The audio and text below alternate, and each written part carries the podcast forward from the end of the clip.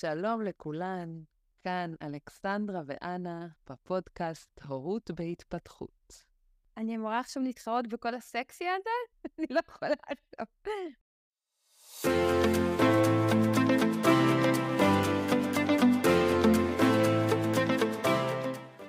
שלום לכולם, היום יהיה לנו פרק קצת שונה, אה, רק אני מעבירה אותו, והפרק הזה יעסוק בתשובות לשאלות שקיבלתי מכם על שינה בגן. קיבלתי הרבה מאוד שאלות, אני ריכזתי אותן לחמש שאלות עיקריות. אז בואו נתחיל. השאלה הראשונה היא, איך מתנהלים בגן עירייה עם בת שלוש וחצי, שעדיין ישנה צהריים? קודם כל חשוב לי להתחיל ולהדגיש שהאמרה הזו שמגיל שלוש פעוט לא צריך לישון צהריים, היא לא נכונה. היא מאוד מאוד כללית. כשמדברים על הנורמה הרחבה, אפשר לומר שפעוטות מורידים שנת צהריים בין גיל שנתיים וחצי, ממש הבודדים מורידים בגיל שנתיים וחצי, לגיל חמש. וזה לא אומר שאנחנו יכולים להחליט בשבילם מתי להוריד את השנץ בגילאים האלה. זה לא אומר שכל ילד יכול להוריד בגיל שלוש, או בגיל ארבע, או בגיל חמש. זה תלוי בנורמות השינה בלילה, ברמת האקטיביות, בהרבה תכונות אישיות של הפעוט ובאילוצים של המשפחה. אז יש ילדים שבגיל שלוש וחצי כבר יורידו את השנץ ואז אין בעיה, ויש כאלה שהורידו להם בכוח, לדוגמה, כי בגן עירייה אין אפשרות לישון. איך אנחנו נדע שהתנומה לא ירדה באופן טבעי? אם היא ירדה בבום, לדוגמה, משינה של שעתיים כל יום לאפס שינה, בלי קיצור זמן שינה, בלי יום כן יום לא. אם הוא מתחיל להיות עצבני, נודניק, אגרסיבי, כמות הטנטרומים גדלה משמעותית. אם הוא עושה שנץ של שעתיים ביום שישי, ביום שבת, כל פעם בעצם שהוא יכול, אם הוא מתעלף לכם בשעה חמש או שש בערב, ממש נטרק, בלי ערות שקטה ורגועה, בלי זמן חיבור לפני השינה, ואם השינה בלילה מידרדרת. כל הסימנים האלה, לפעמים יופיעו חלק, לפעמים יופיעו כולם, אלה סימנים שהוא כנראה עדיין זקוק לשנץ. עכשיו, מה האפשרויות שיש לנו אה, אם בעצם הילד נמצא בגן ראייה? אז נתחיל מזה שאפשר וצריך ורצוי לדבר עם הגננת, אוקיי? יש גנים שמצליחים לייצר פינות שקטות. בגן של הבן שלי הביאו מזרון לממ"ד, ואחת הילדות שהייתה צריכה לישון צהריים, פשוט ישנה בממ"ד בזמן שאחרים שיחקו. בסביבות השעה שתיים, כשמתחיל צהרון בגן של הבת שלי, היו, אה, רוב הילדים היו יוצאים לחצר, וחלק מהילדים היו נשארים בפינה שקטה, היו להם שם פופים, כריות, וחלקם היו ישנים. פתרון אחר זה שאחד ההורים או הסבים או מטפלת שלוקחים לשעות האלה, תיקח את הילד בשעה אחת או בשעה שתיים מהגן כדי שהם יוכלו לישון בבית. זה מה שאני עשיתי עם אלה. אה, אלה רגישה לרעשים, היא לא יכלה באמת לנצל את הפינה השקטה שיש בגן, אה, ובכל מקרה שעה שתיים זה היה מאוחר מדי בשבילה, היא הייתה צריכה להירדם כבר בסביבות אחת ורבע, אחת וחצי, אז לקחתי אותה מהגן באחת, והיא הייתה אה, הולכת לישון בסביבות אחת וחצי בבית עד שעה שלוש. עשיתי את זה עד גיל ארבע, עד שהיא נכנסה לטרום חובה. ובטרום חובה היא כבר לא הייתה צריכה שנץ, אז התחלתי לקחת אותה מהגן בשעה שתיים. אפשרות נוספת זה זמן של שקט. רוגע אחרי הגן, אוקיי? Uh, זה משהו שגם הגננות צריכות לייצר בסביבות השעה 1-2, כי גם ילד שוויתר על תנומת יום עדיין זקוק לזמן של שקט, ככה לצבור אנרגיות אחרי ארוחת צהריים, uh, בדיוק כמו מבוגרים. אז אחרי הגן, אם הילד לא קיבל את זה, כי בכל זאת יש 30 ילדים בגן ויש הרבה רעש והרבה גירויים, הוצאתם אותו בשעה 2, 3, 4, מתי שאתם מוציאים, תעשו לו שעה של רוגע. לא זמן של שינה, אבל אל תמלאו את החלל הזה בהרבה שאלות על איך היה בגן, אמ, ואל תשחקו במשחקים אקטיביים במיוחד, ואל תצאו עכשיו לטייל בפארק משחקים, אוקיי? ממש מנוחה רגשית, שהוא יוכל קצת לשכב, חיבוקים, אפשר לקרוא, אפשר להקשיב לאיזשהו אה, ספר אודיו, אם זה בסדר מבחינתו. יש ילדים שירצו לשחק במשחקים סנסוריים, מדבקות, פלסטלינה, אולי לצבוע, כל ילד לפי רמת האקטיביות שלו. אז המנוחה הרגשית והפיזית הזאת יכולה לתת להם אנרגיה להמשך היום ולסיים אותו גם בשעה הגיונית וגם בלי טנטרומים. שאלה נוספת הייתה על השינויים שאפשר לצפות להם בבית לאחר תחילת הגן. עכשיו, השינויים האלה הם די אינסופיים, אני אציין את הנפוצים ביותר. בחלק מהמקרים, תינוקות שלא הסתגלו בצורה טובה, הם לא ישנו טוב בגן, הם גם כנראה לא יאכלו טוב בגן, וזה יגרור עייפות יתר, עצבים, טנטרומים, נפילה מוקדמת לשינה ללילה, התעוררויות רבות, או שינה על ההורה עם ציצי בפה או בלעדיו, כן, זה כמובן רלוונטי גם לתינוקות מתומלים, לא רק לתינוקות יונקים. ההיצמדות להורה היא לגמרי הגיונית ונורמטיבית לאחר פרידה משמעותית, אבל בהסתגלות בריאה אנחנו נראה איזשהו שיפור בסוף התהליך. אני לא אומרת את זה כדי להפחיד, אלא כדי שתבינו שאם זה נמשך הרבה זמן, כנראה משהו שם לא עבד, ואולי צריך הסתגלות הדרגתית יותר, אולי צריך לדבר עם הגננת, ואולי הגן הזה לא מתאים לילד שלכם. מקרה נוסף הפוך אה, לגמרי, אבל גם מאוד מאוד נפוץ, הוא ריבוי שינה בגן. כמובן שאף אחד לא יכול לישון יותר ממה שהוא באמת צריך, ולכן כפיצוי לעודף השינה בגן, אנחנו נקבל פגיעה בכמות שעות שינה בלילה. זה אומר הרדמות ארוכות, קשוחות, מתסכלות, או, או והרדמה ללילה לקראת השעה 10, 11, לפעמים אפילו חצות, או הרדמה בשעה רגילה וחלונות ערות ליליים, בהם התינוק מתעורר, שמח, ערני, מבקש לשחק שעה-שעתיים לפני שהוא חוזר לישון.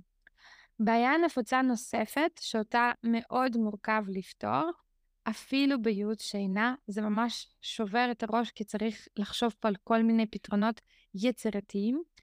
אלה הם חלונות ערות ושינה שאינם תואמים את הצרכים של הילד, ואנחנו נראה את זה הרבה פעמים לקראת גיל 9-10 חודשים, בגנים שנועדו לגילאי 6 עד 12 חודשים, ואני אתן לכם ככה פה דוגמה מספרית. אה, למי שקשה לעקוב, אז תרשמו, כי זה באמת אה, אה, חשוב להבין את זה. זה קורה בהרבה מאוד גנים, ואם יש לכם את הבעיה הזאת, אז שתדעו שזה בכלל לא קשור להירדמות עצמאית, לתלות, לשום דבר מהאלה, זה פשוט קשור לשגרה בגן. אז מה שקורה בגנים האלה זה שהמערכת מותאמת לחלונות ערות של בני חצי שנה. לרוב אנחנו נראה תנומה קשיחה אחת בשעה תשע, ותנומה שנייה בשעה אחת. מה הכוונה קשיחה? זה אומר שהגננת אומרת, אין מצב כזה שחלק מהילדים ישנים ככה וחלק אחרת, אצלי כולם ישנים באותן שעות בדיוק, ואין גמישות. עכשיו, מה זה אומר בעצם אה, שינה בשעה תשע ושינה בשעה אחת. כשאנחנו מדברים על גילאי תשעה עשרה חודשים, אנחנו מדברים על חלונות ערות של בערך שלוש-ארבע שעות. אז אם התינוק שלך מתעורר בשבע בבוקר, זה אומר שחלון ערות שלו יהיה רק שעתיים, שזה הרבה פחות מהנורמה בגילו. עכשיו, חלון ערות כזה כנראה יגרור אה, שינה קצרה בבוקר, שזה אגב בסדר גמור, אוקיי? הבעיה היא לא שם.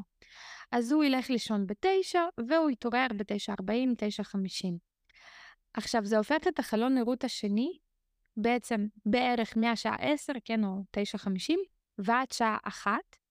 כלומר, חלון נרות שני יהיה שלוש שעות, שזה המינימום, פחות או יותר, לגיל תשע עשרה חודשים. וסך הכל, כרגע התינוק היה ער כבר שני חלונות ערות, כן? והוא היה ער רק חמש שעות. עכשיו, תינוקות בגיל 9-10 חודשים, הם מרים סך הכל אה, שלושה חלונות ערות, כי יש להם שתי תנומות יום, ובעצם, מה קורה הלאה? מה קורה בחלון ערות השלישי, שחלקו בגן וחלקו בבית? מרבית התינוקות בגילאי 9-10 חודשים ירצו להיות ערים בין 9 ל-12 שעות. אז אם עד עכשיו הוא צבר רק 5 שעות ערות, זה אומר שהחלון השלישי צריך להיות בין 4 ל-7 שעות. תחשבו על זה. החלון הראשון והשני היו שעתיים-שלוש, והחלון השלישי צריך להיות כפול ואפילו פי שלוש מה, מהכמות זמן הזאת. עכשיו, כמו שאתם מבינים, חלונות ערות הם יחסית קבועים. נכון, לרוב חלון בוקר הוא הכי קצר וחלון ערב הוא הכי ארוך, אבל הפער ביניהם בגילאים האלה הוא לרוב שעה, שעה וחצי. וכאן קיבלנו תינוק שער שעתיים, ואז שלוש שעות, ואז בין ארבע לשבע שעות. וכמובן, רוב התינוקות בגילי 19 חודשים לא מסוגלים להיות ערים מעל 4-4 וחצי שעות. וגם חלון ערות של 4-4 וחצי שעות לא אפשרי לכל התינוקות בגיל הזה. זה אומר שאנחנו נקבל שתי אופציות. או פעוט בעייפות יתר, שנרדם בבכי ומתעורר הרבה פעמים בלילה, או פעוט שירדם בחלונות ערות שהוא יתרגל אליהם שלוש וחצי, גג ארבע שעות, ואז הוא ישלים את כל החלק החסר בערות במהלך הלילה. בדרך כלל בין השעות שתיים לארבע בבוקר, אה, וזאת תהיה השלמה כיפת כזאת, שהוא יתעורר, נינוח, בואו לשחק, תציב אותי לסלון, ואם אתם תנסו להרדים אותו, אז אתם תקבלו שעה, שעה וחצי של בכי, של התנגדות, שבה אתם קופצים על כדור פיזיו ומקללים את החיים. או בקיצור, כיף חיים. אה, אז אם זה משהו שאתם חווים, תדעו שזה קשור לזה שהשגרה לא מותאמת לגיל של התינוק. עכשיו אני רוצה כן לסיים במשהו חיובי.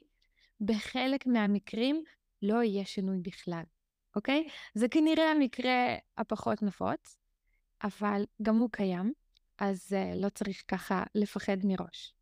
עכשיו, מה הפתרון לכל האתגרים האלה? יש פה כמה שלבים.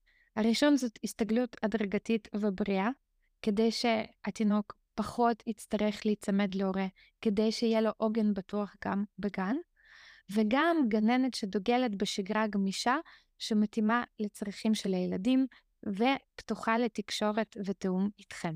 בואו נעבור לשאלה הבאה. Um, זאת שאלה שבעיניי אני עניתי עליה בשאלה הקודמת, אבל אני רוצה ככה להראות עוד דוגמה פרטנית. Um, הבת שלי תיכנס לגן בגיל 11 חודשים.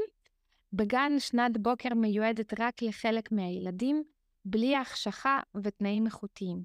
האם ישפיע על שאר התנומות? בעיניי יש כאן שלושה דברים שצריך להתייחס אליהם, uh, שניים חיוביים, אחד שלילי. אז החיובי הראשון זו גמישות של הגננת, שמבינה שילד בגיל נגיד שנה וארבע יכול להיות שהוא כבר לא זקוק לתנומה שנייה, והיא לא מכריחה אותם אה, לישון, וזו בעצם דוגמה לאותה גננת ולוז גמיש יחסית. אז זה דבר טוב. הדבר השלילי הוא שאם הבת שלך תתקשה להירדם, כי לדוגמה היא רגישה לאור, אה, לרעשים, היא זקוקה לסביבת שינה אה, שונה, אז זה כנראה ישפיע על מצב הרוח שלה, על ערנות, על כניסה לתנומה שנייה, שיכולה או להתארך או באופן פרדוקסלי להתקצר, וזה כמובן יכול לפגוע גם בהרדמות ללילה וגם בכמות התעוררויות בלילה. אבל אני רוצה לסיים גם במשהו חיובי. רוב הפעוטות עוברים לתנומה אחת בגילי שנה וחודשיים, שנה ושלוש, אה, ומי שלא עובר, עובר בדרך כלל עד גיל שנה וחצי, והמקדימים יוותרו על השינה בבוקר כבר בסביבות הגיל שנה. אז אם הבת שלך היא בין המקדימים או אפילו ברוב, זה אומר שגם אם השגרה הנוכחית פחות מותאמת עבורה, היא תהיה בסדר ברגע שהיא תעבור לתנומה אחת, וזה יקרה ממש עוד מספר חודשים, וזה הרבה יותר טוב מהמקרה של ילד שנמצא בגן עם uh, תנומות קשיחות, שמתאימות לגיל חצי שנה, והוא נמצא שם עד גיל שנה, כלומר מבערך שמונה חודשים ועד גיל שנה, זה לא יתאים לו בכלל. Um, שאלה מעניינת ולא נפוצה שקיבלתי היא האם כדאי כחלק מהסתגלות בגן להרדים את התינוק uh, בעצמי. ואני רוצה לספר לכם שבתחושת הבטן הראשונית אמרתי לעצמי, לא, זה לא יעזור. ואז עצרתי וחשבתי מדוע זו תגובת האוטומט שלי. אם היה מדובר במטפלת שמגיעה לבית, אז זה היה הכי טריוויאלי, נכון? המטפלת נמצאת עם התינוק בזמן ערות, האמא אפילו יכולה לבוא ולהעניק אותו, והיא יכולה להרדים אותו עד שהוא כבר יכיר את המטפלת מספיק והוא ירדם איתה. זה נגיד בדיוק מה שאני עשיתי עם הבן שלי והמטפלת שלו. אז uh, למה אני בכלל מספרת את זה?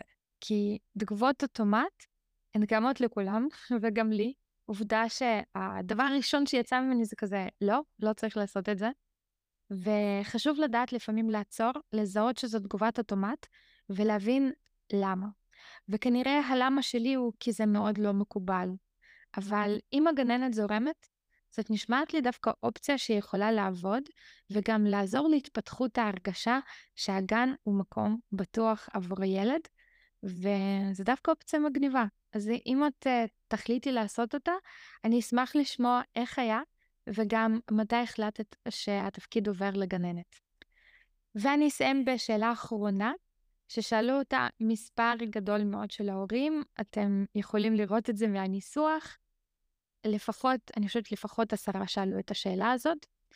אני מפחדת שלא ירדימו אותה בצורה טובה, היא נרדמת רק על הידיים, הוא נרדם רק במנסה, היא ישנה צמוד אלינו, הוא נרדם רק בהנקה. כולם מדברים שבגן ירדמו עצמאית, מה הקסם שקורה שם? אז אתם מכירים אותי, נכון?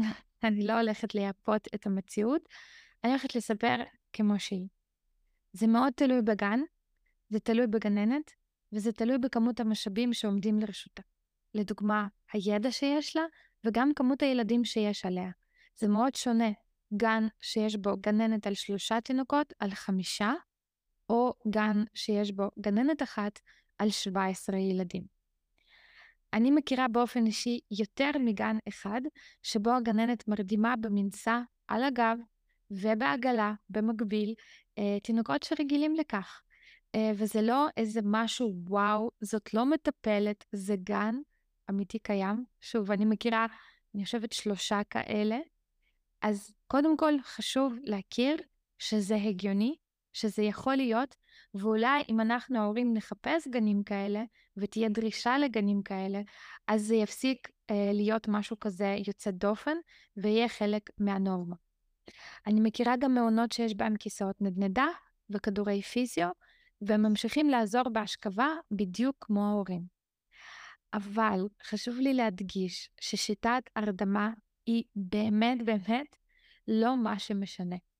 אני לא יכולה לספור את כמות ההורים שהגיעו אליי או אל היועצות אה, בצוות שלנו, שממש רצו לשנות את שיטת ההרדמה. לדוגמה, קפיצות ונענוע על כדור פיזיו, זה ככה דוגמה מובהקת, והגענו להרדמות רגועות בישיבה בחיבוק רק על ידי שינוי שגרה. עכשיו, יש שני מרכיבים קריטיים שהם באמת משפיעים על שיטת ההרדמה. זו שגרה מתאימה. אה, מה זה אומר מתאימה? היא אמורה לכלול גם הוצאת אנרגיות מספקת וגם ירידה הדרגתית באנרגיות. והחלק השני זו מידת ההיקשרות, מידת הביטחון של התינוק בדמות שמטפלת בו. עכשיו, לרוב גננות טובות בהוצאת אנרגיה, וזה הקסם שיש בגן, יש המון המון גירויים, רמת עוררות גבוהה, אה, והאנרגיות נשרפות ממש ממש מהר, לפעמים יותר מדי. אז גירויים בגן לא חסר, היכולת לרדת ברמת העוררות היא קצת יותר מסובכת, אבל ברוב הגנים יודעים לנהל אותה מצוין.